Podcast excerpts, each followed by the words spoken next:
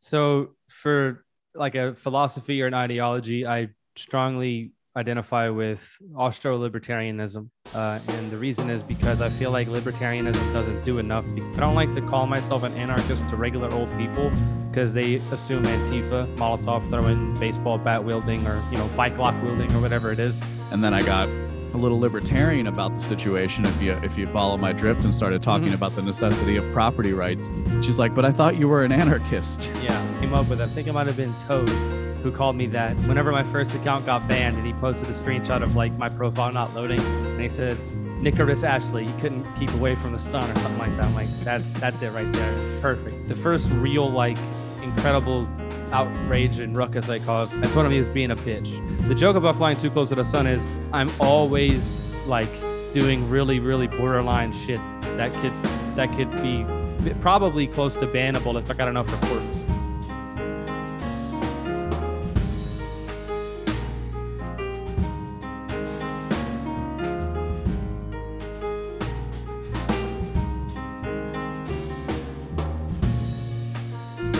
Welcome to the show. I am your host, LB Moniz, and this is the Been Awake podcast for better sense making. My conversation with Nick Ashley. I like to say at the beginning of these things that a good conversation is like jazz. And so a good conversationalist is like a jazz mu- musician. Sometimes in jazz,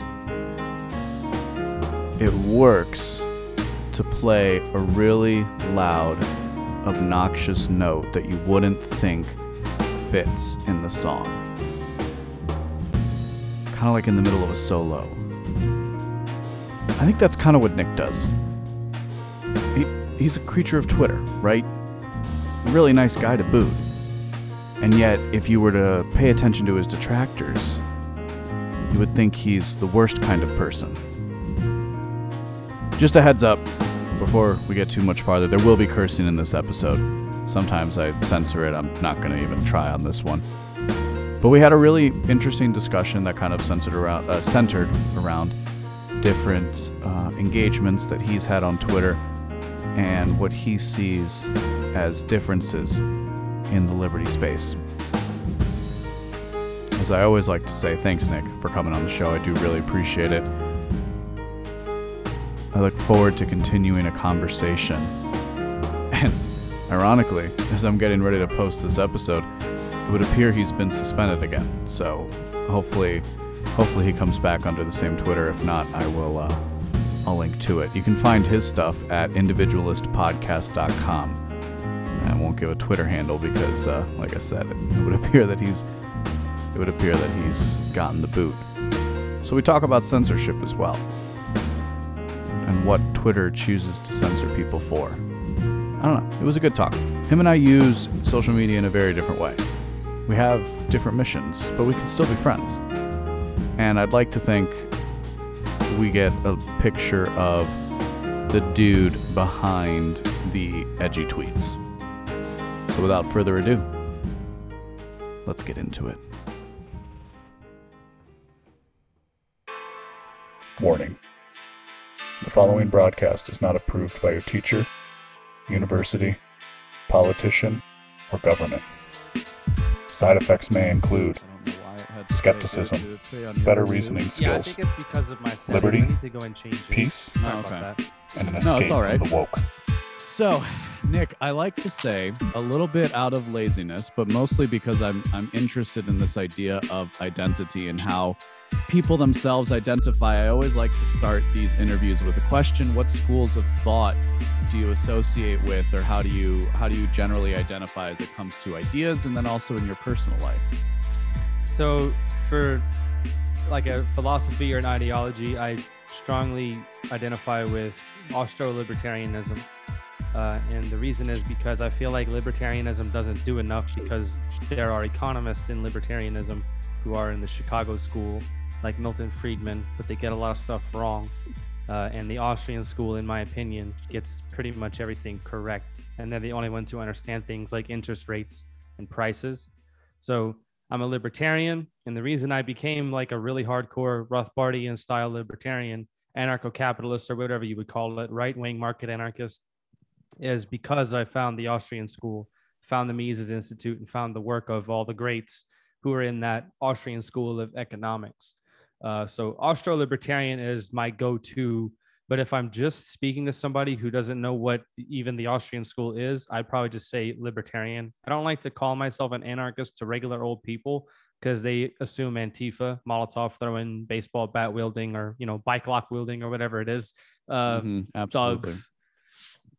Yeah, I have I have similar thoughts about the anarchist label. Um, and I've you know, I've I've managed to maintain some skepticism about the entire situation, and in many respects, I'm I'm more I always say I'm like a more directional than I am destinational. So I'm less interested in the question of anarchy, minarchy per se, and right. more interested in the more interested in how do you orientate the conversation to move in that direction but i even but i've, I've tried it at different times and it just it it it either it either falls falls flat on its face or like you said people associate you with the the left wing anarchists and specifically the antifa people because i think i remembered pulling that out and some and some like tinder date and then the person started asking me what i thought about black lives matter and then i got a little libertarian about the situation if you if you follow my drift and started talking mm-hmm. about the necessity of property rights. And she's like but i thought you were an anarchist. Yeah. I said i guess not that anarchist the the same thing happens with calling yourself a libertarian because there's so people that mean that word means so many different things to so many different people. Uh so like that could be anywhere from Gary Johnson is technically considered a libertarian, but then you can go all the way to like a Lew Rockwell or Murray Rothbard, who you know some people also don't even consider to be libertarians because they're or you know a right wing anarchists because they believe in property rights and self ownership and individualism. And there's left wing like left libertarians or left wing anarchists who don't believe in those things. Um, so even calling yourself a libertarian, you could be stepping on a mine uh, because it means so many things to different people. Everybody gets it wrong. well, what is it? So, what does it mean to you? And I, I can give my answer too, but I'm curious what it means to you and what do you think it means to people? Because eh, we'll get into some of the we'll get into some of the beefs that have happened recently, and maybe some of the law and some of the silliness that, and I do use that mean in technical in a technical sense, the silliness that occurs on a place like Twitter um, but what do you what do you see as the difference in interpretation? Because uh, I'm I don't know if you've heard me talk about this, but I do think paradox I do think identity is something of a paradox. And I think that's what and I think in the political sphere especially we have to grapple with that. Because effectively effectively you can latch on to certain ideas that can be considered you can latch onto certain portions of an idea that can be considered one thing, and somebody else can latch onto a completely different set of ideas with some crossover and still be considered that same thing. Right. And I think about this a lot because this this exists in multiple layers across multiple ideas. So so I guess so the first question is what do you see as that difference in interpretation or where do you where do you where do you kind of place it for as coming from? You mean where why people get it why some people have different definitions of what it is? Well, do you think? I guess. I guess for starters, do you think people have different definitions, or do you think some people are wrong and some people are right?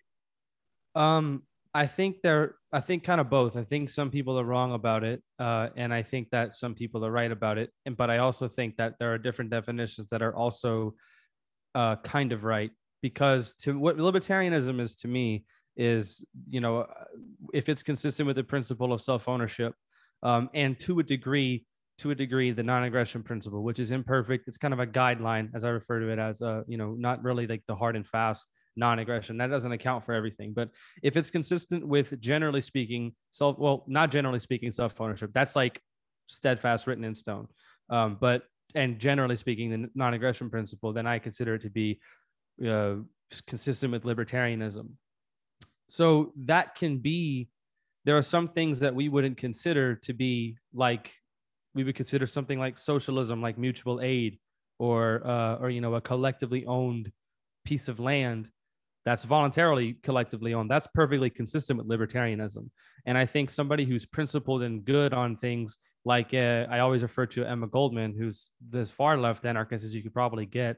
Uh, she's still consistent with self ownership and or her her her her worldview is consistent with that uh, because she also recognizes the fact that she can't impose her will uh, for a voluntary collective society on somebody who wants to go live in a voluntary individualist society with property rights. Uh, so she she may not hold self ownership as like a a core ideal because you kind of have to not as a person who wants a collectivist society, but it's more consistent with the principle of self ownership than like your typical ANCAP would have you believe, just for the simple fact that she recognizes things have to be voluntary, and that's that's close, you know. Well, that's huge, right? That's so much of what we try to discuss in the broader liberty sphere, and and the idea of liberty or freedom as as a high as a political principle is something that you value for society in and of itself. Um, I think it there has been, uh, you know, and obviously Michael Malice is the one who's done this, but the yeoman's work of really reconciling what might be perceived as an insurmountable left-right divide in this regard to highlight the fact that writers in history who broadly fall within similar patterns of thought, as it were, I, do have something worth saying. And there is, um, I think, uh, you know, a lot of people will talk about the different institutions and how, and you know, whether they're more, whether they're more closely aligned to the DC Beltway or having more of an independent streak to them, what what have you. I think that was one of the bigger divides within I guess within commentators and people within the sp- people people within the broader space, but it seems to have become ahead. It seems to have come ahead over the last I don't know year or so, or maybe it's just pay, me paying closer attention to it. Um, but there's this difference, right? And there's this difference between somebody writing hundred years ago and whether they choose to label themselves as a socialist or a collectivist, and somebody today. And there is a certain element that I've noticed. Well, you know, the fact that libertarian socialism isn't considered an oxymoron and i don't mm-hmm. i don't know that i would consider mutual aid socialistic. I mean in a very in a very useless way i think socialism and mutual aid are are are terms that are tied together. Does that make sense? Yeah i think i yeah, think i know just, what you mean. it's just, well just just from the standpoint of that i think socialism by its nature requires the force sure behind right. it. And it requires specifically today i mean you generally have uh, effectively just democratic socialists who have any sort of real uh, political power and even the hardcore socialists are willing to use the democratic framework to do it. So I don't know. I, I, think it's I think it's um in some obviously in some conversations you can't really get around it, but I think it's useful in general to stay away from using the word socialist. I don't know. You've think, been um yeah, you're probably right. so your your Twitter profile, which still exists right now, says that you flew a little too close to the sun. That's you. Correct. Um, I, I, I think, I think Nicorus might should stick if it hasn't already. Uh, Everyone, I don't remember who first came up with it. I think it might have been Toad who called me that whenever my first account got banned and he posted a screenshot of like my profile not loading and he said Nicholas Ashley, he couldn't keep away from the sun or something like that. I'm like, that's that's it right there. It's perfect. Well, and so that's you know, I'm a I'm a fan of myth and I'm a fan of story. And so that's the, of course the story of Icarus who was what was it? He was trapped in a tower and he was supposed yeah. to build. Do you, do you know the whole story? Uh, Daedalus and Icarus. It was yeah. Daedalus was his father and Icarus. They were trapped in some tower prison on like on an island, mm-hmm. and uh, they were using feather blankets and feather pillows and candle wax or something like that to build wings to fly away. And uh, Icarus flew too high, despite his father warning him. He flew too high and you know exposed himself to too much sunlight or got too close to the sun, which really mean, it's, it's kind of a, a it's it's a metaphor for taking precautions and being careful, right? But mm-hmm. you can't literally fly too close to the sun. But the point is, yeah, he flew too high, and the sunlight melted his wings, and he fell and drowned in the lake or the ocean or whatever they were over. So that's what you've done recently. Well, actually, uh, I uh, my first account. Technically, I'm on my third right now. I don't really count the second one because I screwed up. You have to be tactful, like and careful how you come back to Twitter, uh, because they'll get you for ban evasion if you're not too subtle about it. And I was not subtle enough. Um, but so I'll explain the the trajectory, like the timeline. The first one, uh, the first real like incredible outrage and ruckus I caused was whenever I referred to, I told Ricky Dale Harrington, who is an LP Arkansas gubernatorial candidate, uh, for 2022, I think. I told him he was being a bitch, and that exploded. I had a lot of people angry at me, and this one person kept on picking at me, like in quote tweeting. He was this. I don't know if it's a guy or a girl. It's it's an anonymous account. Uh, kept quote tweeting stuff from my timeline, just unrelated to what you know, just kept on picking at me. And eventually, I started arguing with them in the in the replies, and I let a, I let loose a string of curse words that included bitch and cunt. And Twitter, the Twitter algorithm thought it was a gendered attack, like a sexist attack, and the algorithm got me immediately. Right when I clicked send, boom, gone permanently. Um, so then I came back a couple days later and changed my name back to my original Twitter name, screen name, not the at, the screen Mhm. name, Nick Okay. Ashley. Uh, I changed it back to that within a couple days, and then immediately got uh, nuked again. So when I came back for the third time, I did the right thing, and I like laid low for a couple of weeks. Uh, really didn't didn't post a lot just retweeted my friends content and stuff and every now and then i would post whatever you know if i had an episode of my show or something um, but then now that it's been a few weeks i'm come back out and i'm i'm almost back where i was before i'm at i'm at just under 1600 followers and i was at just under 1800 when i when i was when i was nuked the first time but the joke about flying too close to the sun is i'm always like doing really really borderline shit that could that could be probably close to bannable if I got enough reports. Yeah, that's I think that's putting it mildly. We use you and I use social media in very different ways, which is Yes, interesting. But but we've you know we have a good rapport. This is the third time we're talking. Um, you know, it's it's interesting conversation, and frankly, most of the stuff you post makes me laugh. Um, thank you. do you think no right? I, I, I, but do you think people? Is it just that people take you seriously? I don't. What do you, you, have to you have to think about this right when people really start to react to something that you kind of thought was just being just being uh, are you in a playful mind when you post stuff like this are you trying to because you're not trying to do do anything right you usually what, oh, what the I ones that you. go big Yeah, yeah. It depends on what it is. Like sometimes something will pop into my head, like some just stupid thought that I had, which happens to everybody, but I had just posted on Twitter in a tweet friendly form. Sometimes it gets big, sometimes it doesn't. Uh, recently, I was arguing with agorists. So I tweeted that somebody had said something about Ted Kaczynski and another, I saw another argument thread about agorism. And I just tweeted out, actually, Ted Kaczynski is not an agorist. He lives off the state in prison. So that was completely. A couple of people took it seriously. I think most people were just like, "Oh no, agorism defeated." Like they knew what I was doing. They know I was just busting balls. Um, uh, I did another one that was George Floyd actually did violate the NAP. Uh, counterfeit is theft. So th- that was that was one where some people took it kind of seriously. One person replied, "Actually, taxation is theft," and I was like, "Huh, I never considered this." you, you know, um, but other than that, like uh, sometimes I'll have one that I want to go wide because I think it's really funny. Like I did Thomas, you know, Thomas Sowell, the economist. I Mhm. just took his head and like poorly photoshopped it onto a bodybuilder, and I called it Thomas Swole, and it. It, it got like 400 something likes. I, I knew it was going to get big, but not that big. That's that's really big for my standards. Yeah. Well, yeah, no, it's huge for mine. I um so it- so it's basically just that something amuses you and you decide to share it with the world. yeah, I, I learned early on that I'm not I'm not Ace. Like Mhm. everybody who's everybody knows Ace. He's really good at arguing on Twitter. I'm decent at arguing on Twitter, but it's just it takes too much time, and Yeah. and I can't I can't keep my patience um and stay on target. Like stay on, you know what I mean? He's really good at doing that. I'm not. Yeah, Um, no, me me either. Yeah. I- So so oh, I'm sorry. No, no, no. I was gonna say because I really use.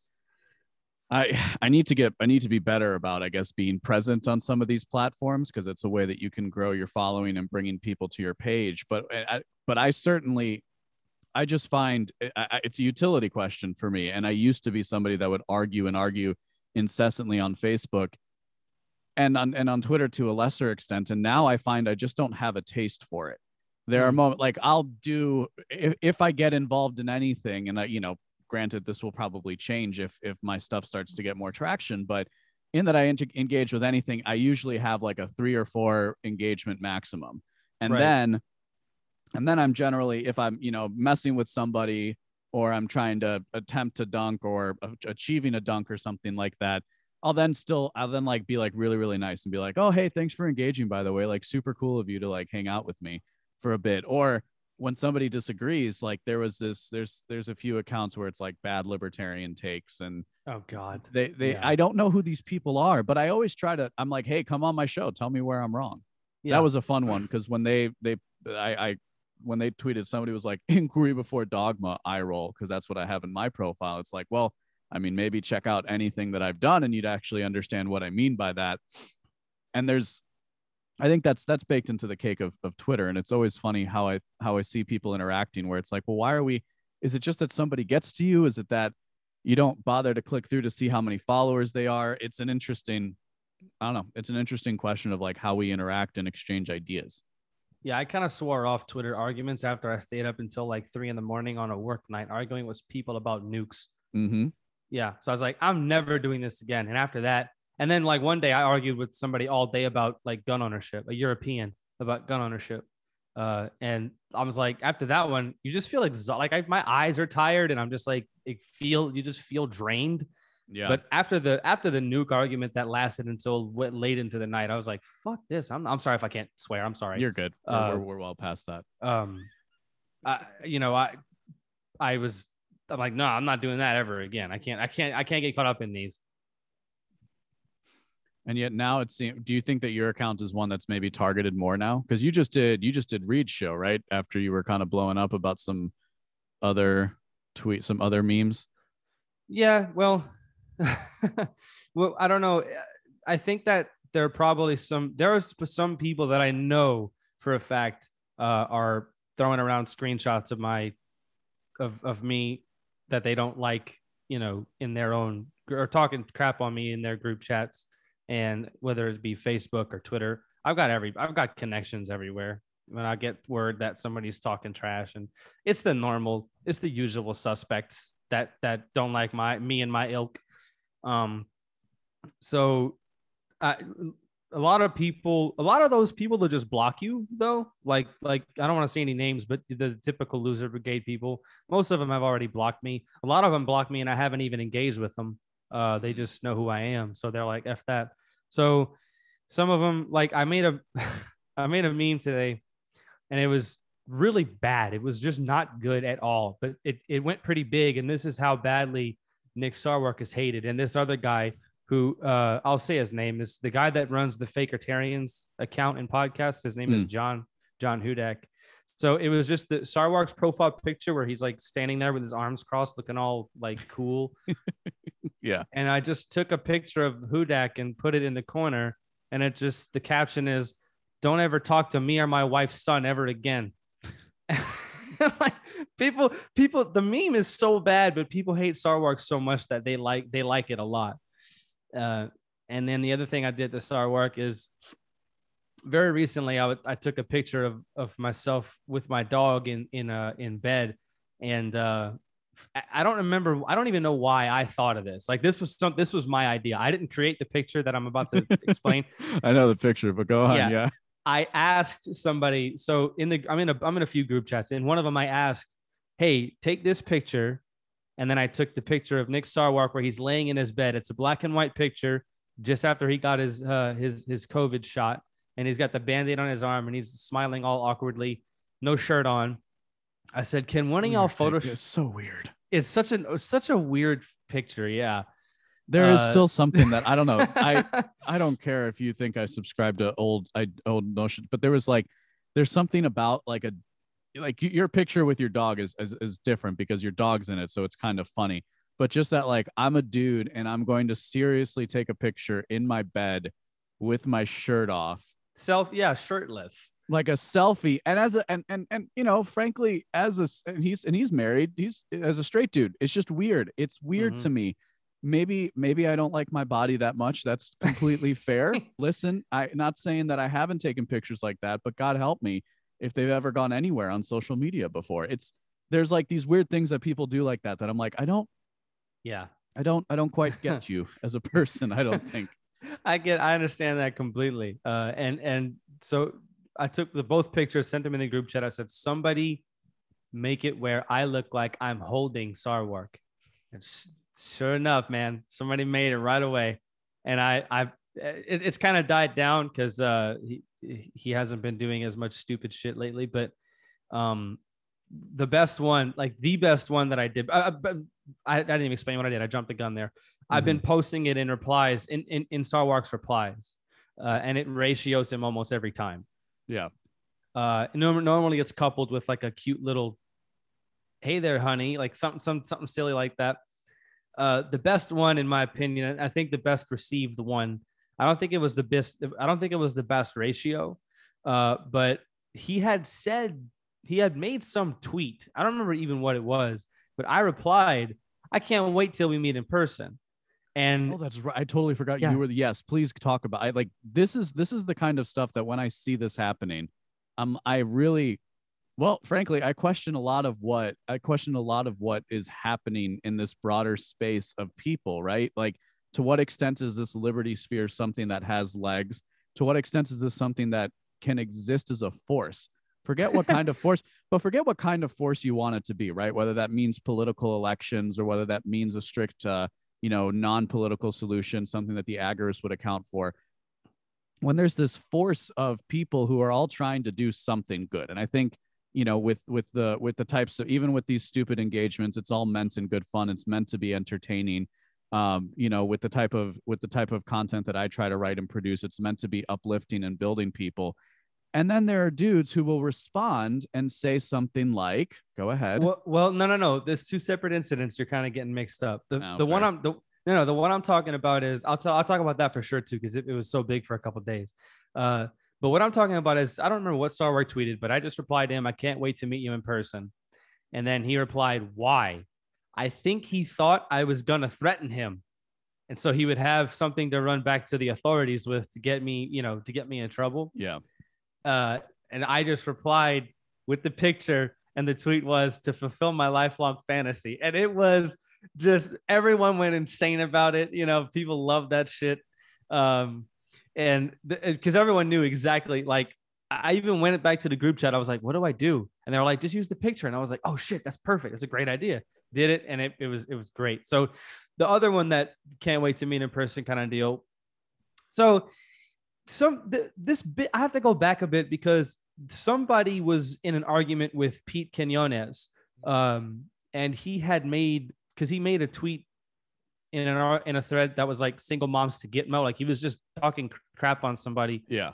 Uh, and there was a big argument thread, and uh, somebody in the thread just randomly posted a picture with the, the tweet was nice pronouns dork, and it was a picture of like somebody hanging from a tree mm-hmm. and a translucent overlay of the transgender flag, the pink, blue, and white flag. And it said was slash were, which those aren't even, I, it took me a minute, but those aren't even pronouns. Those are, right. those are past tense verbs. But the joke was like, yeah, you know, yeah, the what, person's in the past yeah, tense. Yeah. Correct. Um, and people got angry angry, angry at that. And this one person in particular, who I've been referring to as number four, uh, because she has short blonde hair like number four from the code name Kids Next Door. Loved that um, show. so she put, uh, she took a screenshot of all the people that liked the tweet with the offending image at the time, at least, and um, just put a thread tagging a bunch of people of like a bunch of her people saying, like, look at who liked this picture and so uh, her account is private. So I got somebody sent screenshots of what happened in our in one of our chats, and I just posted a screenshot with it, and I said, "Hey," and I tagged her. I think you're the one in the picture, and you're mad about it. Jesus, which was purposely that was purposely inflammatory. Okay, and then that started with you know that started crap with all the people we would consider to be the loser brigade. Not all of them, but all of the people that were angry at me were them. Um, and then eventually, this one dude was going insane. And I just quote tweeted one of his angry tweets with, like, wow, this is how upset they're getting now. Imagine whenever we meet in person. And what I meant by that was like, imagine how upset they're going to be when I when I look at them and tell them they're stupid, as opposed to doing it online, kind of deal. Um, hmm. And he replied with a quote tweet of his own, and that said, "I build 900 pound gazebos by myself you look like you weigh 40 pounds. Your threats mean nothing to me. yep. And that became like the gazebo meme started right then and there. I quoted that again with new copy pasta just dropped, which it didn't really go as a pasta, but everybody was talking about doing gazebos. They're still talking about it now, which now I'm kind of sick of it. Yeah, it ha- it's had a long life. Um, yeah, it's interesting. I don't. LP state LP accounts were tweeting about. I, I call it a gazebo posting. Right, state LP yeah. state LP accounts were gazebo posting. It's it's been hilarious. There is um. I think it's so my pinned tweet right now is that Twitter is constant in group signaling that the out group sees, mm-hmm. right? And what's fast, I think the fascinating element to me is I think you understand that intuitively or explicitly, right? I don't think it's a particular like, and I think you do that with your content, and other people in this space in this space who are developing content are aware of that as well. What I don't understand is the degree to which or or rather what i don't know what i can't know is the degree to which these other actors who kind of operate within the same sphere which you know we're talking about a small frickin' pond if we really put it in, into perspective. Mm-hmm. but they seem to not understand the joke right? And and it, this this is the evangelicalness of the left wing paradigm right? It's the tot- it's the way in which the left wing mindset per se sort of subsumes any other idea uh, any other part of the ideology that you have right? You can look at you know the progressive democrats is completely subsuming the liberal democrats in the 20th century and same thing on the right we call them neocons for the republicans. Yeah. But so and we have this complete thing where it's like it didn't the the liberalism didn't matter right? The constitutionalism didn't actually matter. The leftism seemed to seemed to matter. And i think that is the greatest case for the more Austro-libertarian interpretation of um, of liberty, uh, if if that makes sense, because there is um there's a because of the rea- if if for nothing else than the reactionary element because what we basically seem what what what my perception is is that people don't understand the the jovial nature in which most of this is intended. And moreover they're more interested in signaling points for effectively the established order, which, if we're operating as libertarians in this liberty space where we say that the current order, the current political order, the current social order is not orientated to liberty, why would we why would we team up with people who aren't orientated in the correct direction does mm-hmm. that make sense and what so I, what i what i what i wonder is whether they just convince themselves that what that the like you know like like Pete and Pete's fantastic and I have nothing ill to say against him. And if he wants to spend his time antagonizing people I really don't see a problem with it. That's his mm-hmm. choice. But how do you not understand that then if you're going to be deal like if I'm going to be dealing with Pete and I'm going to go up against him or I'm going to take a disagreement to one of his positions which I'm not saying I'm doing in this instance I I I know that that's kind of part of the part of the game you know i know that he might he might not actually address my arguments. He might just make fun of something i say or make fun of something else. And i guess there's i don't know if it's a cluelessness or if it is just a question of that sanctimony where the the fer- the religious fervor of it means that they don't see the obvious irony to uh to their actions. Well some of it is also the way i look at it with with pete's a good example of this because he talks about this specifically uh not not necessarily where he'll not necessarily the online interactions, but I think the way he carries himself through his ideology, it's like it's there. He created his own creation myth kind of deal. Like he is going to dismiss you because it's like he, he specifically refers to the Declaration of Independence. We hold these truths to be self evident. That's it. They're saying, that's it. I don't have to argue with you. This is right and that's that. So, what I think for Pete, I, I don't want to put words in his mouth or assume his thoughts or anything like that.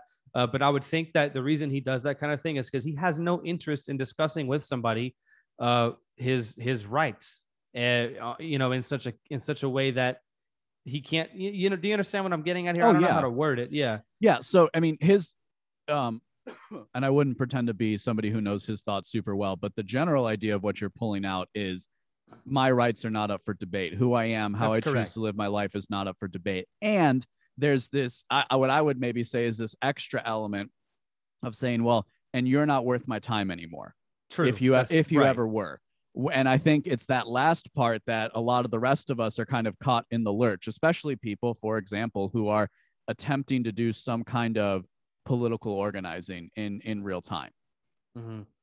yeah I don't know. And I don't know what the I don't know what the solutions are. And I'd like to think that people getting together in person is the solution, but then we've seen in we've seen in elements like that where people will go on different shows and then nothing ever really seems to come of it. But there's also this, sorry to keep going, but there's also this element of anger. And I kind of I witnessed this in person recently, visiting um, you know, I'm visiting different people in my family.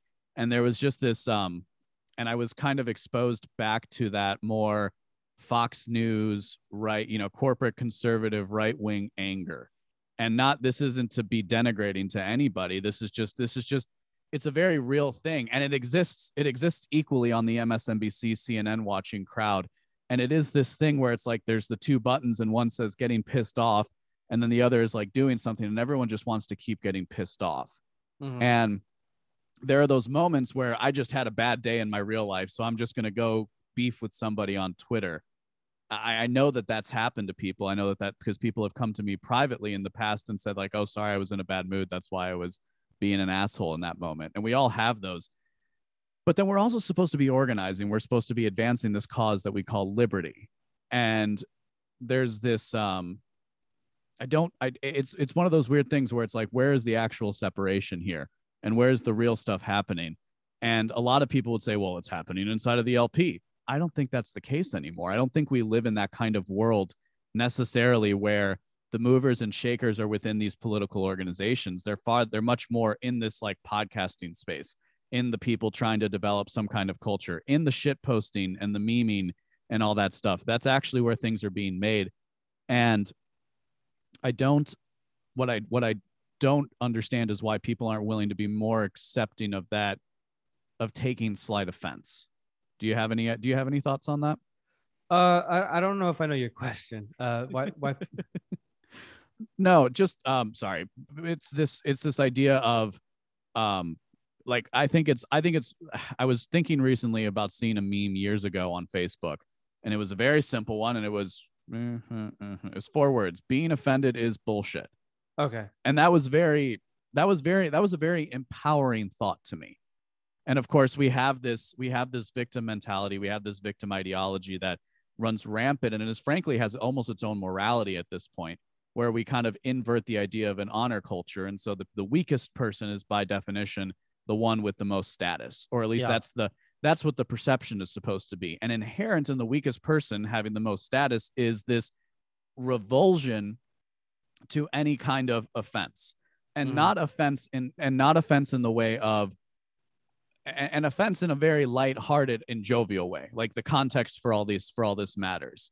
And it seems like there there are those of us who understand that offensiveness can be funny and kind of use that as a currency to say well you know if you can if you can bust my balls for something then i can bust yours for something. We can joke around on a show like like tower um like like tower power hour and we can then and we can also and then we can talk seriously on a show like this where we can talk about origins and schools of thought and why things are happening. And i don't see the i i don't i guess i i guess i wonder what whether the how these people would respond to that and i think someone like a Sarwark would say well you know humor has a time and a place mm-hmm. but there but if we are trying to do something of importance and we're trying to get a message out there we were we will alienate people by saying the wrong thing I don't think uh, that's I don't think that's true. I don't think so either. And the thing about it is what we're as a libertarian, you're kind of inherently like you're just anti-establishment. I mean, there's no other way around it. Mm-hmm. So why I don't understand. I think part of why people what you to, to address your your first point about people just being so averse to people or people being so offended by things and i don't mean that in like the you know the the the right wing kind of like crowd are like oh you snowflake yeah, i know i know we you you and i know we don't mean that but right just i i think that's a testament to the pervasiveness of leftism and, and progressivism like mm-hmm. it it all has to be acceptable for everybody it's just an egalitarian crock of shit you know what I mean? Egalitarian delusion is the term I've right. been using. Egalitarian delusion. That's perfect. That's what mm-hmm. it is. Yeah. If it's not okay for somebody, then it's not okay for anybody mm-hmm. uh, kind of deal. So that's that. And I, I don't really know, like, there's probably something much, somebody who's smarter than me or as well, more well versed in like the ideas of leftism could probably parse it better than I can. But I just think that's a testament to the pervasiveness uh, of of leftism and progressivism, um, and how powerful their that's their religion, like how powerful egalitarian progressivism really is as a force. Mhm. You know, Yeah. um, and and the point you made about Sarwark about not wanting to quote unquote alienate people, it, it doesn't even seem like he's worried about that so much as he's worried about being respected by the establishment, which is not what a libertarian should ever strive to be. Because regardless of what you do, if you're coming at them with ideas that are outside of their accepted, you know, Overton window, which even Sarwark is, even he is you know not going to be in the Overton window of a of a CNN or a Fox News anchor. Mhm. Um, now I disagree with him on almost everything, probably like for the most part, and he's he's definitely not nearly the libertarian I wish he was. Um, but why would you want to be respected by somebody who'd never respect you unless you became them anyway? You know what I mean? Yeah. You're not you're not going to get respect from these people unless you're one of them, and you don't want to be one of them. That's the point of being a libertarian, or part of it at least. Well, I think that's the interesting thing, and I want to, I want, I want to parlay this into the conversation of how you came to these ideas originally. But let me, but let's dwell on something that you were pointing out there that I think, that I think deserves a little more airing because so many of us take it for granted in, we take it for granted in our arguments and the way that we approach the situation, which is libertarianism as an anti-establishment um, uh, movement or set of ideas. Mm-hmm. I think the conversation in 2012 was different than it was in 2016, and certainly different than it was in 2021. The degree to which that statement was rang true. I think in 2016, after the election of Donald Trump, if you weren't re examining all of your previously held political notions and concepts, you were doing yourself a disservice. And if you think you're somebody and if you're somebody who thinks of themselves as any kind of expresser of ideas and thoughts in any sort of creative manner, then you should have done this. And I think a lot of people did, but maybe not as actively as as as they should have. One thing that to me became clearer after the election of Donald Trump was the degree to which libertarianism also needs to incorporate a critique of corporate power Hell yes. and corporate corporate power and that was and given you know the context of like the koch brothers and their hold and their you know their influence over the broader libertarian sphere it was a component right? It was still there. It's not like nobody was talking about big corporations but there was this there was this sense at least you know a decade ago two decades ago i would i would argue more so but i can't speak directly to it of yeah you know the corporations there's some issues there but at the end of the day they're just going to sell us a product. At the end of the day they're not going to they're not going to step over a line and that and i think after 2016 we've seen the direction in which this has changed. And i think and we'll see if i can we'll see if i can get this done in my last couple of days here down in florida but i think if we were to examine let's say murray rothbard's criterion for what constitutes a state uh, you know in that i remember them we see a lot of those same things re- representing themselves in institutions like facebook like google like Twitter, like Zoom that we're using right now to record this conversation. And so it, it, it, again, it reinforces this point that corporate critique is absolutely necessary in this world because because of that um how what's the word uh, not paris uh paris symbiotic there we go i was going to say Mhm. parasitic but it's the symbiotic relationship between the largesse of a centralized state and the largesse of major corporations who benefit from you know the financial order the monetary order the social order the you know the the the, the warfare order the medical industrial complex and what where i see somebody like a Sarwark fit into that picture is missing that memo Yeah. of not seeing of not seeing the way that the tide has shifted and a second Private point company, bro. Yeah, and a second point, right? Yeah, but it's a private company; they can do what they want. Precise. Mhm. That's precisely the thing we're working against at the moment. You know, there was this huge consternation about using the word censorship to, to talk about private companies because only a government can perform censorship. It's like, well, I think a better understanding would be to say that the government was the only institution in society capable of performing censorship in the past. Now we have these other companies that are able to do so. Mhm. And I certainly see that as a huge divide as well as the people who are unwilling to unwilling to ex, uh, unwilling to push forward the idea that we are anti-establishment and that if we were to gain power, we would upend the apple cart almost almost almost by definition even if even if the new apple cart would be a lot better. Yeah, for sure, man. The whole the whole notion of the private company and it can do what they want. That doesn't even like I it's I have no time for this. Like in fact, I, you probably saw me pulling out my phone and stuff. The reason I did that is because I wanted to pull up this headline that struck me the other day from Forbes. Uh, it's public private disease surveillance partnerships are what's needed to stop the next pandemic. That's the headline from Forbes. They're literally yeah. advocating for fascism. That's like definitionally fascism, public mm-hmm. private disease surveillance. So, and and what you just said about the government being able to censor people, that was pretty much the way it was. Um, by unpersoning people, they would throw them in a cage or whatever, or, or, or kill them. You know, that would that was unpersoning somebody. Now you get taken off of all the platforms. Um, and the reason I point out this specific headline is that the whole notion that this is a misconception of libertarianism that if libertarians like had their way then corporations would just control the world instead of the government corporations control the world right now you know the, the literally yeah, the reason the reason the war machine rages on is because of the government contracts that they've got uh, the, the reason that private defense contractors are quote unquote arms manufacturers uh, i say quote unquote private i should have said that um, like Lockheed Martin and Northrop mm-hmm. Grumman and Raytheon, they've got the gravy train rolling. So they have a vested interest in keeping the, you know, beating those war drums because the government wants to keep buying the missiles and planes and shit that they're creating. Um, and, th- you know, that, that, that extends everywhere else. That extends into the media. The media is basically the propaganda arm. The corporate press is basically the propaganda arm of the state. Look at what look at how they're treating the Biden administration right now. Yep. Uh, Brian Stelter just recently had Jen. I don't know how to pronounce her last name. Pasaki. Psaki. Is yeah. it is it Psaki? Okay. And literally every time, every question was, or like, let's look at how Biden is being treated by the press. Mr. President, did, how, what kind of ice cream did you get?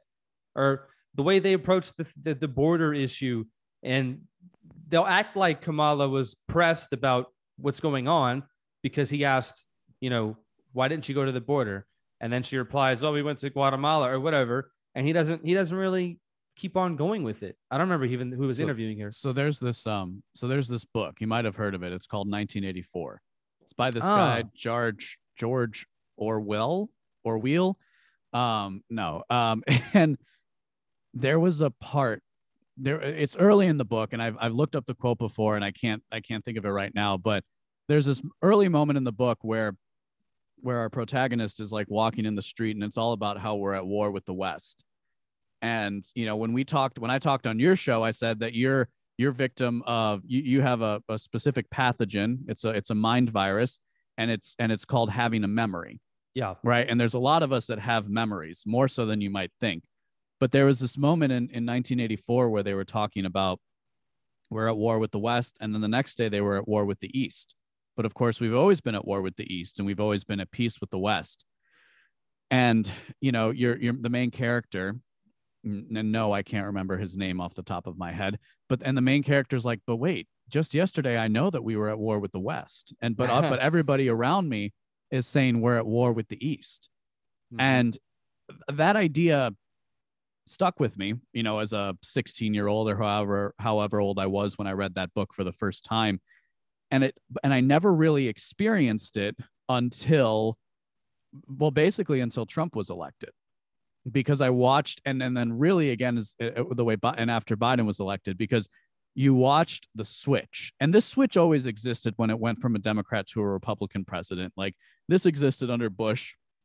I was just rewatching the tv show scrubs i don't know if you ever i don't know if you ever watched it I don't know. The, I know the show, but I haven't. but so it. it was a comedy, and so there was an ep, and so then, but it was on the air in 2006 when we invaded Iraq, and so they had an Iraq War episode, and this is a corporate, this is a corporate show, right? This is ABC putting it out, and there are people talking like Scott. There are characters talking like Scott Horton on the show, mm-hmm. right? They're making the same points about American hegemony and empirical and our imperial power on a sitcom on ABC in 2006 right so that just that to me exemplified how much the overton window has actually shrunk mm-hmm. and what's yeah. what really what really dip what really is different is you and i and everybody else who's trying to be a creator right now can actually create these new networks of sense making as i like to call it to actually bring context to um, to the things that we see in our lives right and to the events that we see going on around us and the best part the best part about that is the way in which we can short circuit the the the established power. And this is actually just as powerful as getting into getting into like the chicago tribune for example. Like i, I there maybe i should maybe i should be trying to get published there but Mhm. there's this elements of where like i'm not really interested in that anymore and i don't know exactly where i was going with this except to say um now crap i lost it. But it's um the estat the the accepted narratives that we have in our lives have changed. And oh that sorry this is the point my apologies is the is the way is watching that press switch. And we've seen that switch back to biden to where it's almost if you've been paying attention it's it's comical right? It's a freaking Mm. farce Oh, the way that they'll the way hilarious. that they'll interact.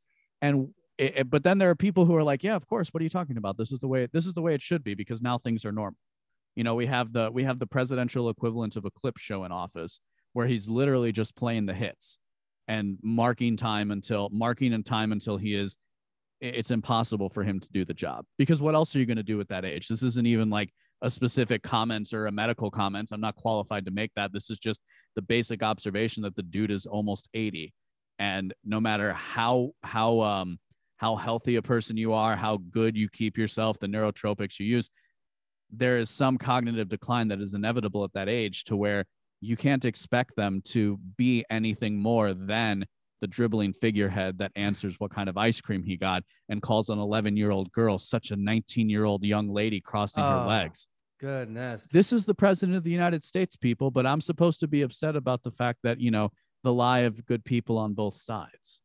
Yeah. Like- and the headlines the headlines are, the, are like you could look at the clips from and whenever trump was in office it's like oh, donald trump pointed at somebody or mm-hmm. like they were there was this picture of him and his family on top of the balcony this is Yeah. something fascist dictators were popular for doing or were, we, we're known to do but then like you look back and you have pictures of obama who it's also technic- something the it's also something the Pope does every single Yeah, like, day it- in St. makes- Peter's Square.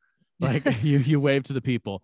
But I wanted to I, I am curious a little bit about where where were you in 2016 in relation to larger political ideals and the general concept of liberty and where are you moment you know there was this huge consternation about using the word censorship to, to talk Yeah. about private companies because only a government can perform censorship it's like well i think a better understanding would be to say that the government was the only institution in society capable of performing censorship in the past now we have these other companies that are able to do so amused. Like I thought it was hilarious when Trump won. I remember I remember like staying up and paying attention whenever. Oh, actually, I worked that night, so I was I was up anyway, uh, if I remember correctly. And I remember when it happened, and I remember how funny it was that Hillary Clinton lost because I knew I had a general idea of how bad the Clintons are and how bad Hillary was, um, or is. She's not dead yet, unfortunately. Oh, you probably should censor that. yeah yeah Uh, um, but you know, I remember being amused that Trump had won, and I didn't really have a whole lot of political development until 2018, and I discovered the band Backwards, which is Eric July's band. If you're familiar with him, Yep, he's yep. he's he's all over the place. He does YouTube videos. He talks about Mhm. comics. He talks about games and and uh, and libertarianism. He's on the Blaze and everything. So he's all over the place. So people have met people have found out about him from various avenues that he's involved in. Um, I discovered him through his music, his band Backwards. Uh, and after like discovering, looking at the backwards and finding out they're like quote unquote anarcho capitalists, and I was like, what the hell is that? And I looked into it and Hmm. discovered Rothbard, discovered Tom Woods. Then I discovered them. Once you discover Tom Woods, that's it. yeah Y- Yeah. You know what I mean? That's it. You, you then then you find out about Scott Horton, Bob Murphy, or literally the, you know the Mises Institute and everybody involved. So you find out about Mhm. Austrian economics. You know you find out about Scott Horton, so you find out about antiwar.com. Uh, you know, and then so on and so forth. And that's it. Once you find Tom Woods, he is the gateway to literally everything that's good about libertarianism, in my opinion. yeah Um, so that's that's where that's where it really started me. Uh, Basically, I didn't really have a whole lot of development between 2016 and 2018. I just kind of thought everything was a joke, uh, in a good way. Like like ah, this is silly and it's amusing. Um, but you know, after that, I've, I've I'm still not as politically informed as a lot of people are. Uh, but I've been I've been on a deep dive into libertarianism and economics since basically discovering it in 2018. that's interesting and that's a pretty that's a pretty quick progression too Oh yeah. then Yeah. which i think that's i think that's a little indicative of the times and i know malice malice was the first person i heard made this point succinctly uh, i think peter jordan peterson had developed it elsewhere but not as uh, but it was it's an it's inevitable that in an online environment where you can keep arguing things to their logical conclusions that we would see an expansion in how quickly people become radicalized and i would say from my perspective i was I don't know if less radical is the term I'd use, but I would certainly say that I'm more radical now than I was five or six years ago in like in 2016 and before. And I think there were these, I, I think, I think, you know, it's a sign of the times as it were, because we're really witnessing, I think we're, we're witnessing the final, the final overtures of this, of this crop of elites, if you will. We're, Mhm. like, we're in the death throes. It's, it but it's a very large and complicated thing that they've built so it's it, it should be expected that it won't fall as quickly as people want nor will it look the way people thinks think think it, it should look yeah it's funny like whenever I, i've been thinking about this i don't know how to put it into words uh, i've been trying to like write something down about it but i don't know how to put it into words on a oh paper this is the show for it. Let's do it. Yeah like whenever you these people are not used to being resisted. Like they're not used to being not getting their way. Like the elites are not used to people saying no i'm not going to do that. That's why there's so much disbelief whenever people are like no i'm not taking i don't want to say the v word because i don't know how censorship works but you know i'm not taking the covid thing uh, uh i'm not going to wear the mask i'm not going to do it uh, you know, well, I'm not going to listen to you and, and keep my business closed. They cannot believe it. Like, how could you not listen to me? I know what's best. I'm the benevolent leader.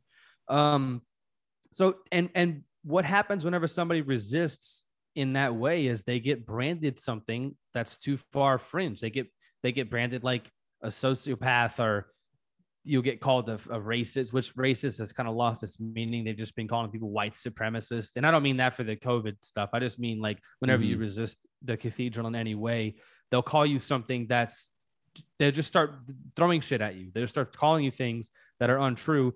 That's not the sign of somebody who thinks that they're in control. This Right. is somebody that's realizing they're losing their grip on the wheel and they really got to do something to get that back. Um, there's a great And- analogy uh, for this of idea of like the fighter right? Somebody who is it- it's it's it's understood you know if you're somebody who's trained to fight and um if you're somebody who's trained to fight and you know how to defend yourself you're far less likely to be aggressive in a situation. And in fact in in my understanding is if you have any kind of martial arts training or any kind of training as a boxer or, or mma fighter it- you're discouraged from from using the power that you have in any in any sense in every sense of that word because you're so you're at a level above people. Now it might be a difficult idea to accept but let's let's for the sake of argument assume that somebody has to be in charge of something. Let's forget what form that takes because even in eh, you know a company has to have some somebody in charge of something or nothing gets done. Um, so it doesn't have to be a, a precise government government relationship. If somebody has to and this is this has always been my point um to try and bring people into the libertarian window as it were. It's like okay let's let's take that for granted. Like the necessity of a leader i think is something that's inescapable and i also think the veneration of the warrior is inescapable too. Um so like but but let's stay on the necessity of the leader. How that leader looks is something open to debate and open to questioning or at the very least it can't in that it can be questioned it should be questioned. And what i think what we're seeing now is the fact that people are are questioning it. And in fact you have 330 million people here in the united states because that's where it's most localized right? We see this happening in other parts of the world but it just doesn't have the same pop as it does here in the united states. Um, and we're seeing that happen and we're seeing you know people like you and me who are just normal people right? We're not a part of the intelligentsia. We don't work in some educational system having a pretty high level conversation. I mean i've certainly listened to dumber conversations in a college classroom right? I mean like this like Yeah. you know this is this is a pretty high level conversation that we're having. Our listeners are going to gain something from it. And we can do all of this because of be, be, because of the level of technological advancement we have. And i see these people losing the control. And you know i've really been thinking lately about the the thin blue line flag you know and people in our space Mm. obviously don't like it for for good reason. And it's been as I because I you know I, I travel around a little bit, and when I go to when I go to places and it's and I think about the fact that five years ago you would have seen American flags in all of these places.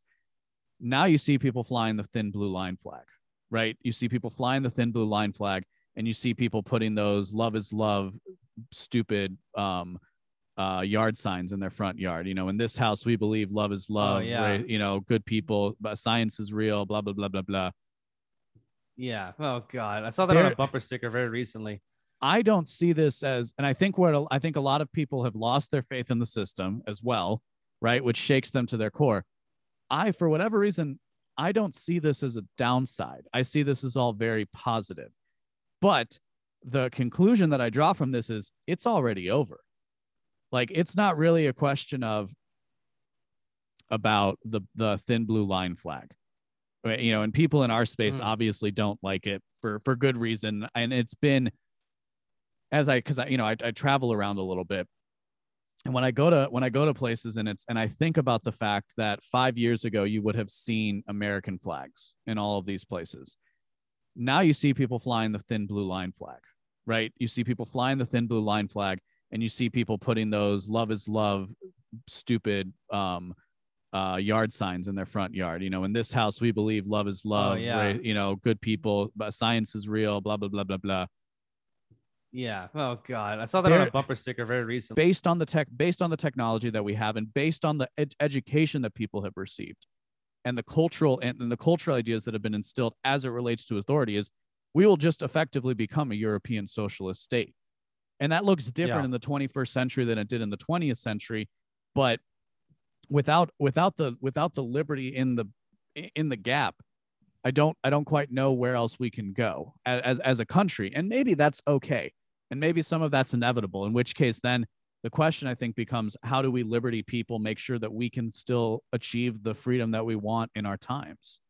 And we don't have the luxury of doing it in a world where the soviet union has just fallen and there's you know there's this hope for an end to or, you know a change to the world order. That didn't happen. We're now in the midst of the war on terror. I think we're starting to see diminishing returns but look what's happening. Now we're now we're going to start we're going to start waging war on even more abstractions than we already have been because we're we fight a war on poverty. We fight wars on um we fight wars against you know racism and hate and these are all abstractions which means by their nature they are sp- ephemeral. They don't exist which is to say that they can never which is to say they can never be defeated because they're Yeah. ideas. So you can always find it somewhere. And now we're going to do that with viruses. It's it there's it's so we're seeing we're watching the we're watching the machinations switch now. And if i can point people in a direction it's to say okay how do we how do we make sure we're in the right positions to where people can actually gain real utility whether it's a funny joke or whether it's a more whether it's something you know practical for your life you know something to do with mindset or something to do with a broader with like broader concepts like philosophy like economics what do you what do you think about that Well, I think you make a good you make a good point about people starting to understand that things are just. I I thought about this the other day, and I'm like, how much farther can the U.S. government take what they've got going on? How much farther can they go with it? Because they've the United States government has been in the red for a better part of the century, if not the whole century, like financially. So bankrupt isn't even the right term. It, it's beyond bankrupt, right? It's beyond like by every metric we look at, it should have been Soviet style collapse right Yeah. now. It's it's it's it's been it's been on borrowed time for a century. So how much longer can that last? And maybe what like maybe the collapse isn't what I think that the way the technology works and the way that everything is so more developed now than it was uh, before back in the 90s when the Soviet Union kind of fell. You make a good point about that. Like that's that's kind of holding together things and keeping people from starving to death for one and keeping things from going sideways like they did in the Soviet Union when it did kind of ultimately fall apart. But maybe we're in the process of it falling apart right now and there's no use in even you make a great point. There's no use in even trying to bother saving it. Like the and what you need to be able to convey to these people in Portland and to people in Alabama and to people in you know so SoCal and to people in upstate New York and and in uh, urban New York, as liberty-minded people, what we could tell them is, you see this, like what we have over here in Alabama, should not affect what you have over here in Orlando, or should not affect what you have over there in in, uh, in Portland, Oregon. Should not affect what you have over there in SoCal, San Diego, whatever. Pick a city. So I think that decentralization is the logical conclusion, uh, and that's like I think that's the best road ahead, and the best way to achieve that is to show people and just logically explain to them like, look, or it, it doesn't have to be logical. You can make an appeal to emotion. You want those rednecks in Alabama to be able to stop gay marriage in California? Like, do what you got to do as right. a libertarian, and just let them know. Or if you're if you're the opposite, if you're a libertarian and you want to uh, appeal to people that are in Texas, you say you want to let those commies in California be able to affect gun legislation in Texas. Of course you don't. Uh, mm-hmm. Uh, so the logical conclusion to that is much more federalism, much more decentralization, uh, and a much smaller federal government, a much less, you know, uh, I was gonna say less strong, but that's such a stupid way to say it. you know what our solution doesn't have though? What's that? Anger. That's true.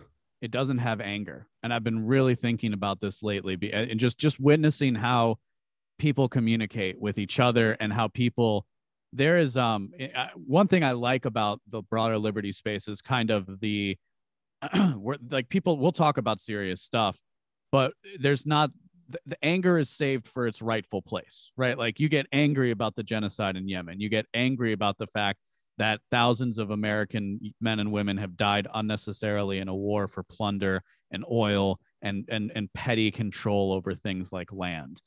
Um, you you get angry about those things, but we don't see the way in which. But I, what I don't see is how we can use anger to push people towards decentralization because because people would rather be you know think about a marriage. How many people would rather stay in a miserable marriage than get out and be happier because this is what they know right? What that's they right, know is yeah. the miserable marriage. Now i'm not advocating for people to stay in a miserable marriage but that's kind of my point is when you're inside of a relationship like that you can't get your you can't get outside of it right? You don't actually understand the way your behavior is being controlled. And again going back to it we see this we see this displayed very easily in the way that the corporate press pushes the anger button on people as much as they can and in every mm-hmm. opportunity that they can to where you know i'm catching up with somebody that i haven't seen in three years and they want to start talking to me about election about about the election f word you know like they want to yeah. start talking to me about irregularities in the election process it's like dude how's it going man tell me other things about your life it's totally fine if you want to get into this, but then we need to have the conversation in an appropriate way, not in like just getting super upset about everything and saying, like, oh, well, we should just shoot the Democrats. Yeah, that's not a great idea. We don't want to be thinking like that because there's no solutions there. And bringing it back to the marriage analogy is there is this moment, I think, if you talk to people who get divorced, where it's like there was time where we both knew it was over. And I think I think maybe we as the children of uh, we we as the outcast children here in the liberty movement of both the of you know because we like unless you came from a libertarian household we both came to this from a different from you know more of a traditional republican or democratic background. But like we're just sitting here being like you guys aren't getting along at all. Like yeah. i don't i don't see how it can't be better. But there is what i one thing that i have i've i've, I've had to contend with is the fact that it doesn't quite matter, does it? If if it's a logical solution because people nope. aren't interested in the logic. They're only in, interested in the logic as it as it reasserts their emotional control and emotional stability that they have that they that they um uh, project on a situation. Yeah, if people were able to be reached that logically, then everybody would know why the Federal Reserve is bad and everybody would know yeah. why why like decentralization and secession is good and not not slavery you know uh, you know or neo-confederate or whatever they call right, it you know right well and it's but it's so, yeah as, as i'm as um i'm fond of saying if if if if it was a matter of us putting the right words in the appropriate order everything would have been solved already that's, that's right it's that's, already that's happened a hundred times over skeptic. yeah yeah, yeah. It's, it's, that's that's been done plenty of times. Every any book by Rothbard, any book by any great Austrian economist, uh, any book by you know even David Friedman, whatever. Like all that, it's been done and done and done hundreds of times over, and it hasn't done anything. Not that it hasn't done anything, but well, if you go, if you guys go listen to the bonus episode I put out, I think two weeks ago, I was like, oh, let me read some William James because I talked about it. It's pragmatism. It's an interesting school of thought that I think people should learn more about. Um, And I'm like, oh, and I'm I'm reading it. I'm like, huh. Th- he is literally making the point here that some of what we consider to be philosophy or like these deeply held beliefs are just a result of our psychological temperament, right? And this Hmm. is a dude lecturing about this at the turn of the century, like in the early in the late 1800s. And Jordan Peterson is saying the same thing in 20, you know, 2018, and like going on a going on a global tour to talk about these exact same ideas. And I'm just, and I was, it's like, there is nothing new under the sun. It really That's is the case that we're looking, we're just constantly trying to un- uncover and rediscover a way of living and a way of moving forward. And I see that as, I see that as like, as the adventure. I don't, I, what's, what's interesting to me when I interact with people who are more in, who are more plugged into the main paradigm, right? Like they're still in the matrix, as it were. What's interesting to me when I listen to them is, and tell me if you've experienced this as well. The the like it's the fatalism, right? It's this idea that it's all over, and so it's either time for us, you know, if you're on the right, to stand up and fight and take back what was ours, even though it was never yours to begin with, Hmm. or on the left, it's why we need to basically just let the government do what it's going to do, which is marginalize any sort of any any kind of right wing, you know, which in right and by right in this context we mean anything that's not leftist, any kind of dissident right wing or left wing voice.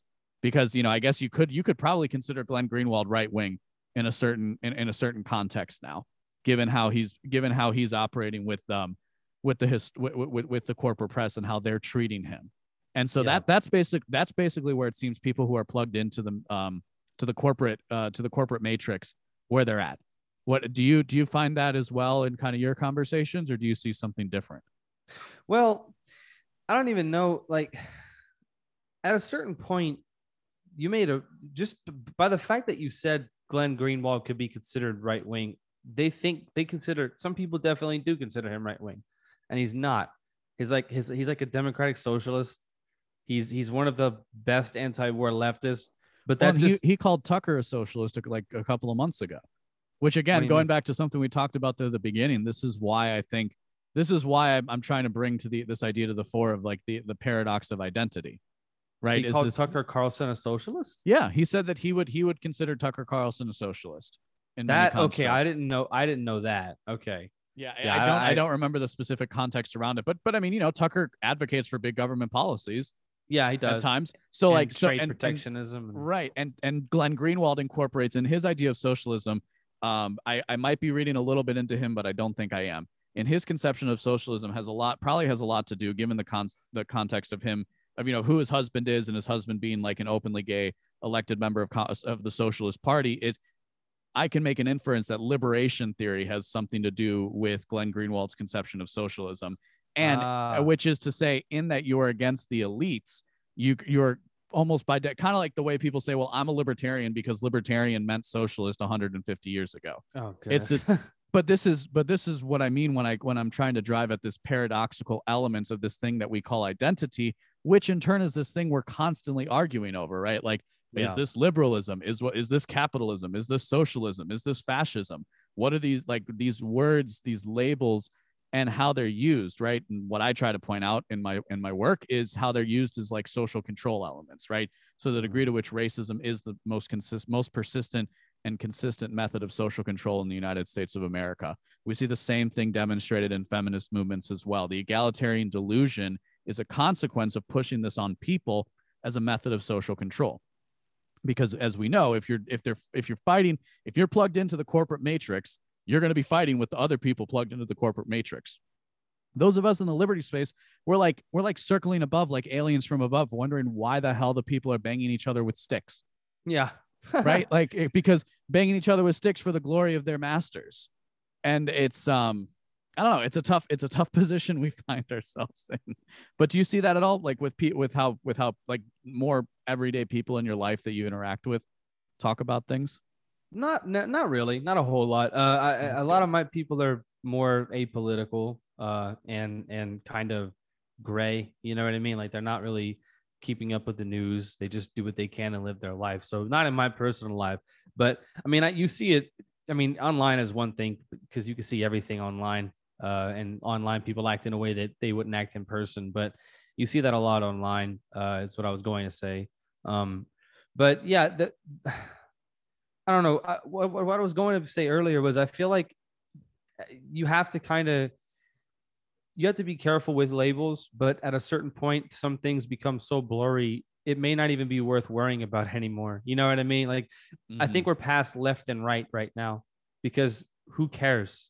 Like, you know what I mean? Like, we know, you and I know, but if I were to tell somebody, like, I didn't, shit, I didn't even know that uh, he called Glenn Greenwald called Tucker Carlson a socialist. I'm gonna have to see what he means by that, or if, if he's expounded upon it. I know he has a Substack, um, but why does it matter? Like technically speaking, Joe Biden is on the right politically. Not like he's not far to the right. He's like center right, hmm. kind of a neoliberal, neoconservative, kind of centrist, barely on the right. Okay. If anything, I wouldn't consider him to be like a leftist. I wouldn't consider him to be like a progressive. You know what I mean? He's just well, yeah. Okay. So I mean, this is an interesting because I think so. Are you using more of our Cartesian plane where you have the x and the y axis, or is Pretty this more much. of a number line where you only have where it only you know operates along one dimension? I would say the the the, the two axes. okay. Sure. Yeah. So yeah, and I so I I see your point of him being more on the right. What I would offer as a friendly amendment would be that it's it's in that it's a centrist position.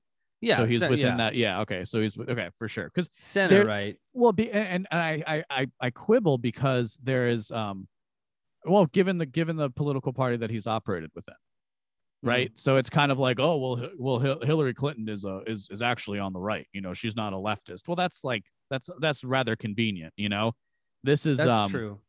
This is and this is just my this is my personal my personal view, and I think I think it's worth I think it's worth expounding on because there's this element of um this is uh what was the piece called this is one I, this is written at beenawake.com i've written this out but like basically, you know, if there's just a left and a right perspective as as a, as a perspective, like if you're a, if you're a hardcore socialist, yeah, Hillary Clinton is to your right. Mm-hmm. But also, so is Ron Paul, and so is Glenn Greenwald, and so is it's so it's like this left and right. And if it's only two boxes, it doesn't. I don't think it's that useful. It's only useful in like the political world where there's a where there's a clear winner and a loser. So I can I can leave that to the side for a second just to point out that that's why I like the like authoritarian libertarian split, however you want to do it, where it's that Cartesian where we can actually map people. Mm-hmm. Because I look at left and right as being um at least well it, it, there's the difference of like the elite and the people like and then like people broadly speaking but um there's an element of there's an element of personality to it so you know somebody who's just more open, who has more openness, might be by definition a little bit on the left, yeah. right? Whereas somebody who's more closed off or disagreeable might be a little bit more on the right.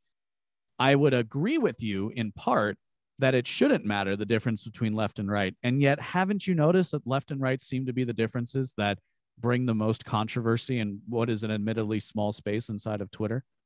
Yeah, definitely. Absolutely. Uh, and and it gets thrown around it in my a lot of times people get too stuck on it is what i was getting at ultimately like okay if if you're i don't care who's in charge right now they're bombing people you know what i mean like they're not stopping it they're not stopping it george bush did it obama did it trump didn't stop it he kept doing it you know and biden is keeping on doing it they're probably gonna i, I predict they're gonna be getting involved in new wars uh, yeah. under Biden. Well, there are con- uh, you know Raytheon and other I don't know if Raytheon specifically, but defense contractors are scheduled through 2023.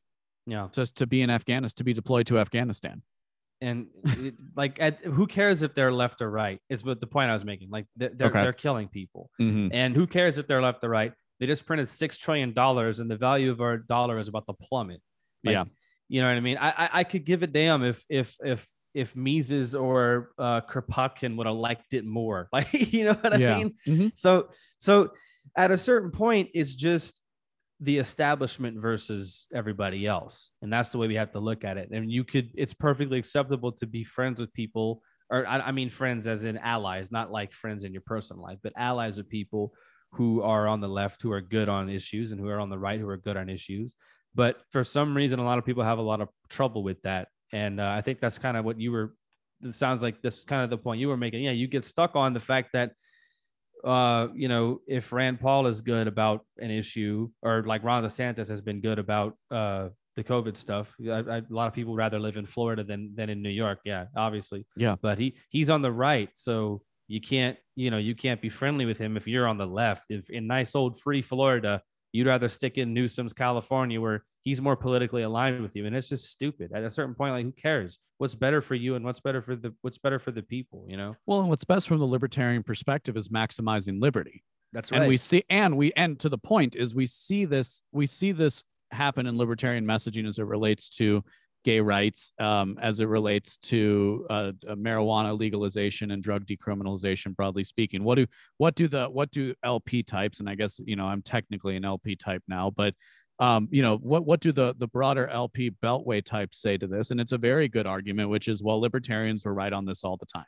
And good in the sense that like it, it technically like the form of it is the form of it is fair right? Like they're they're just adopting a libertarian position and okay so are libertarians supposed to take political power themselves or influence political power as kind of like pushing in one direction from another or one direction or another without being in the spotlight? Why do why do we get to celebrate and this is and this is again but then we're back at this left right issue which you and i might wouldn't we don't we're not again we're not interested in this and yet this is what's keep this is what we keep insisting yeah. upon. Why is it that we're supposed to accept that the supreme court it made the right decision in Obergefell v. Hodges, effectively legalizing gay marriage across the United States. But we're not supposed to think that Ron DeSantis banning COVID passports, refusing to let um, refusing to let cruises up uh, institute a COVID vaccine system, which that that's I'm I'm in Florida right now. It's like a huge thing. A lot of people were talking about it. That's a huge accomplishment for the protection of any kind of privacy or the idea of civil liberties is to mm-hmm. say like hey no you you're not you don't have to have proof of vaccination now to get on these cruises not because people are going to get sick and spread a virus but because people have the choice people should have the choice to their own autonomy right this mm-hmm. is the this is the effective western impulse and again why why i do think this is the crumbling of the elites that we see because they can't they can't give any pretense to the ideas of the civilization that they suck the marrow out of every single day right? In their decrepit, in their decrepit state as these, as these old gargoyles in Washington D.C. And they just basically take Western civilization and they shove a, they shove a straw into the femur and they just suck out the marrow of this beautiful institution, this literal, this beacon in humanity's existence. Of uh, and it is and it and I think at the core of that is this impulse towards freedom, if not always being recognized. But what do we but what do we see in effect? What we see in effect is well, if you're pra- well, we can't praise Rand Paul because he's a Republican. Yeah. Rand Paul has done uh, listen, fine. You can bash on him all you want. He's actually at the table. He's actually at the seat of power and he's operating in a way and he's been I mean, him him saying that he's not going to get his pokes, him saying that uh, because of the natural immunity that he has is about as brave of a stance as anybody has taken in the 20 in 2021 America. I don't see how you I mean, he is putting a literal target on his back and the man has already been assaulted. But to the messaging of some people within the libertarian space, I'm supposed to not say anything or I'm just supposed to remember the fact that he's a Republican, which means he's my enemy. Yeah. I and, and maybe this means I'm a bad political operative and that's fine. I can't get behind that. I'm far more I'm far more interested in promoting liberty. And when I see it happening in consequence, I can't pretend I don't suffer under an egalitarian delusion. So I don't mm-hmm. get I don't I don't get the peace of mind that comes from well, I'm not going to praise Ron DeSantis because he's not perfect. No, I have to say, look, Ron DeSantis is doing something and it's better than what other people have done. And we should take a look at that. And if anything, try to gain, try to try to gain favor, try to curry favor and try to operate. And and the LP should absolutely still be organizing in Florida. Should they run a should they run a uh, gubernatorial campaign against DeSantis? I think that's a debatable point. and mm. you know, and it's also a question of how do you how do you actually build a movement and where can where can change most be affected. But again, we see this going one way, and it and it really comes down to and, and maybe somebody's listening to this who's who's one of our detractors, you know, and it's like, okay, but hey, dude, we're willing to work with anybody here as long as we all recognize that we're against the, the, the current power centers. But these people seem more interested in virtue signaling, as it were, than oh, they yeah. do with than they do. And and I, again, going back to the initial question, and this is maybe something we can't answer, is do they understand the part that they're playing in this, or are they the hero in their minds?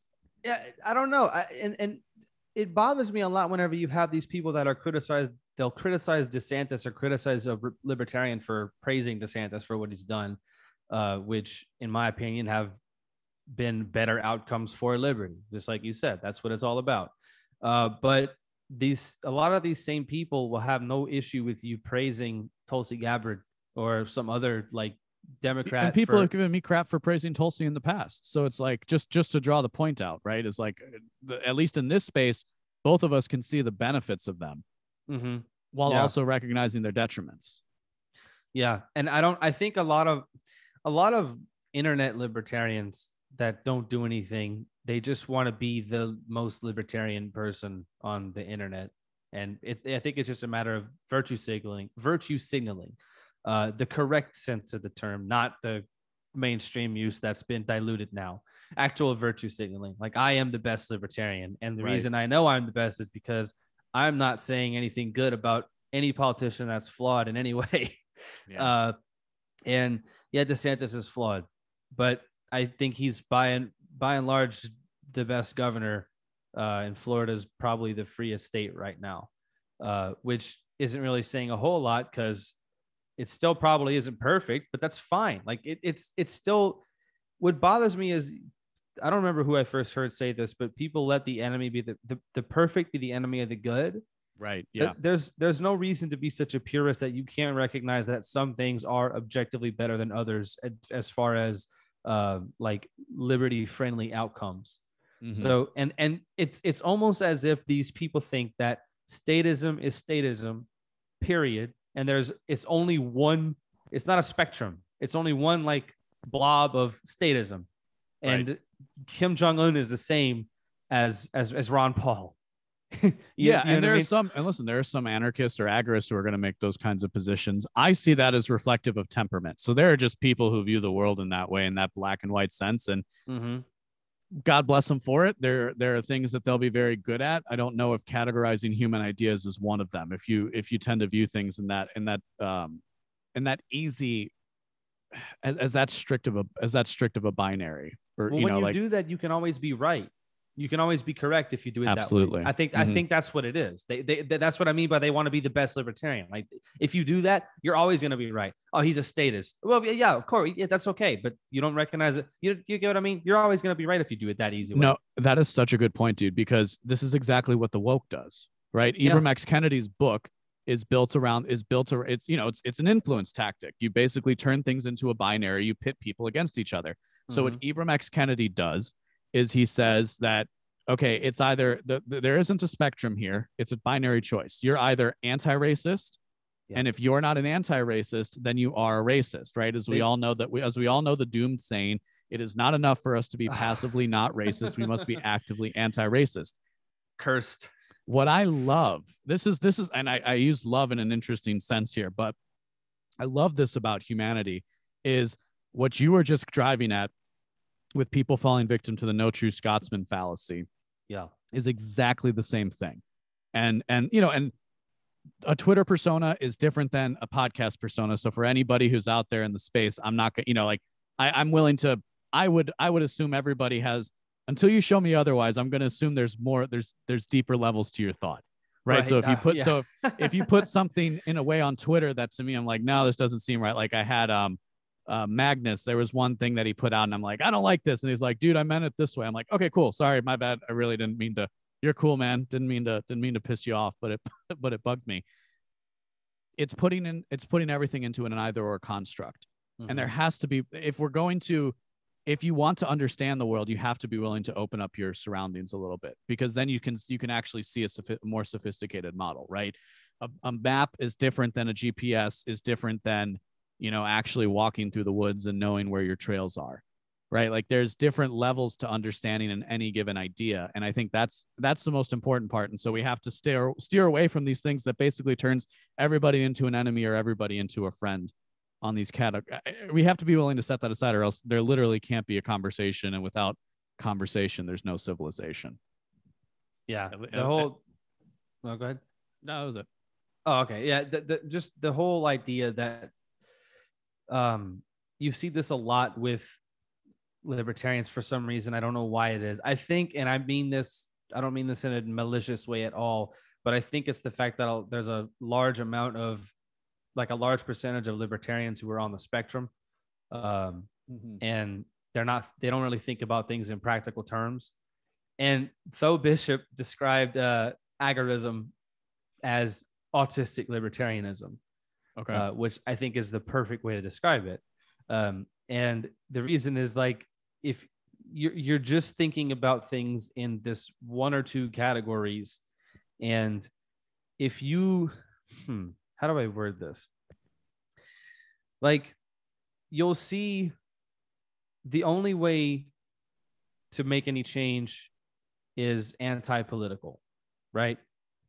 But I don't think I was in arguments with agorists recently on Twitter, and it seems like what they actually advocate for is incredibly selfish from what I from what it looks like. And it's that thing about them wanting to be right. Because I was asking, my question was, how do you get people out of prison for being for nonviolent drug offenses if you're if you're doing it strictly through agorism? Like I don't see how you don't change laws and expunge Mhm. people's records and get them out of prison by using Bitcoin and 3D printing guns and growing your own food. I don't see how that works Yep. you know and now their argument would be what i the, the answer that i got was we're playing the long game we're going to get to a point where they don't have the resources to arrest people but it's like well that's not what i'm asking for Yeah. that's not and that's what like again they're Doesn't- they're and that doesn't say anything to the guy serving 10 years right now for possession. That's exactly right. And I, I made a point to this guy. Like I just I found an article of some uh, fifteen thousand marijuana uh, crime or marijuana convictions were pardoned in Birmingham, Alabama, in April of this past year. At least the, the article was from April of, uh, of 2021. Now, not all of them, probably most of them were not sitting in prison. Most of them was on their record, so it was affecting their daily life because they wouldn't, you know, they had a harder time getting a job and all, all that, which is major. Which is major. It's a big thing. Absolutely. But well, well, it's this, and just let's belabor that point, right? Because this is, it's, I think it's awesome when people obtain a certain level of autonomy and freedom in their life to where they can make whatever decisions they want. of course, It's beautiful. It's what I aspire to have for myself, right? Someday is like that. It's some is some semblance of wealth and autonomy that means I can choose to take a vacation when I want or, you know, work from anywhere that I want and so on and so forth. Not a, by definition, not everybody can get to that sort of a position. And mm-hmm. Where we where I think anybody, especially if you're a creator, what you fall victim, what you can fall victim to is believing that, you know, anything you can do, anybody can do right? And and and then also saying well since this worked for me this is the only way everything can work.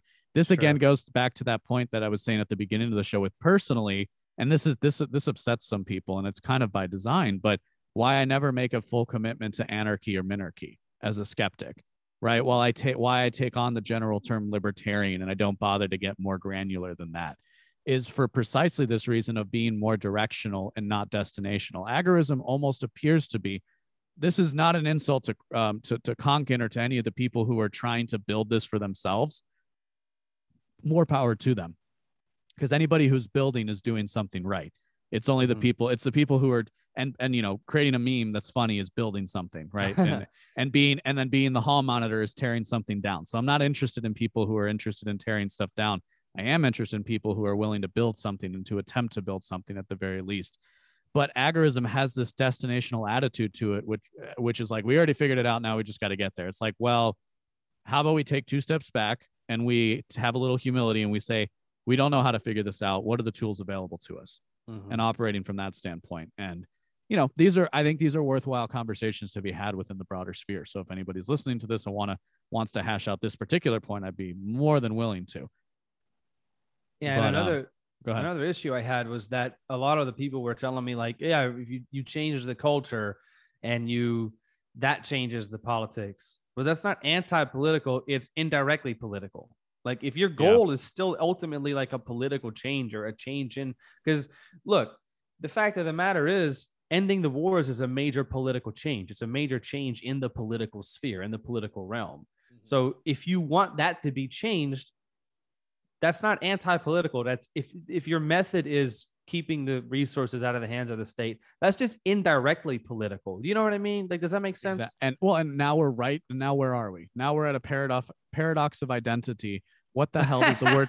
no, but seriously, what the hell does the word political mean in this construct in this context? That's right. Right? Like, because that's it's like, what does political? Does political mean I can't talk about current events, or does political mean that I can't be a Republican or a Democrat? or quote unquote working within the system. Like, what do you define as the system? Does that mean you can't you can't go to Walmart because they get subsidies? Does that mean you can't buy gas because you're paying gas taxes? Like, what does it what does it mean? Yeah, and the Uh, paradox. And by the way, recognizing the paradox isn't a solution. In case in case people are a little slow at home, recognizing seeing this paradox is like, okay, now I have to account for this in my conception of the world, and it Mhm. cha- and as a practical matter, this changes the way that you communicate, which is kind of my one of my big things that I try to do is like communicate in the best way that I know how. I think that's all we can do at the end of the day. But Nick, thanks for hanging out. I've been ha- we- we've gone a little long. I do appreciate it. Um, anything else on your mind that you wanted to go actually before before we sign things off? If there is, feel free because I got Nah. nothing but time.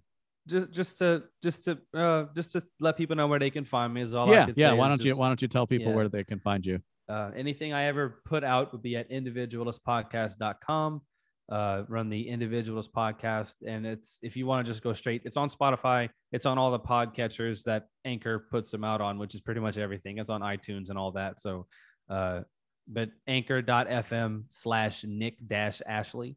Um, and my Twitter account is at Nick underscore individual. And I always have my latest episode pinned as the tweet on my profile. So anything. And I'm very active on Twitter. So if anybody wants to reach out to me, that's the best place to reach me because I'm always on Twitter. Yeah, and I appreciate you sending some uh, Twitter follows my way.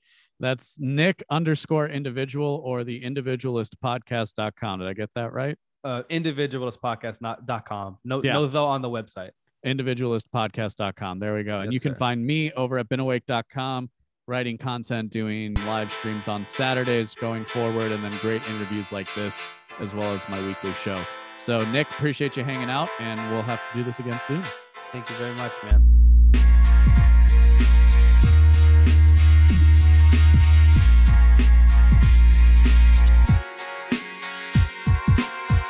If you like what you heard today, go to beenawake.com to subscribe for future updates. My name is LB Muniz, and I am not one with the woke.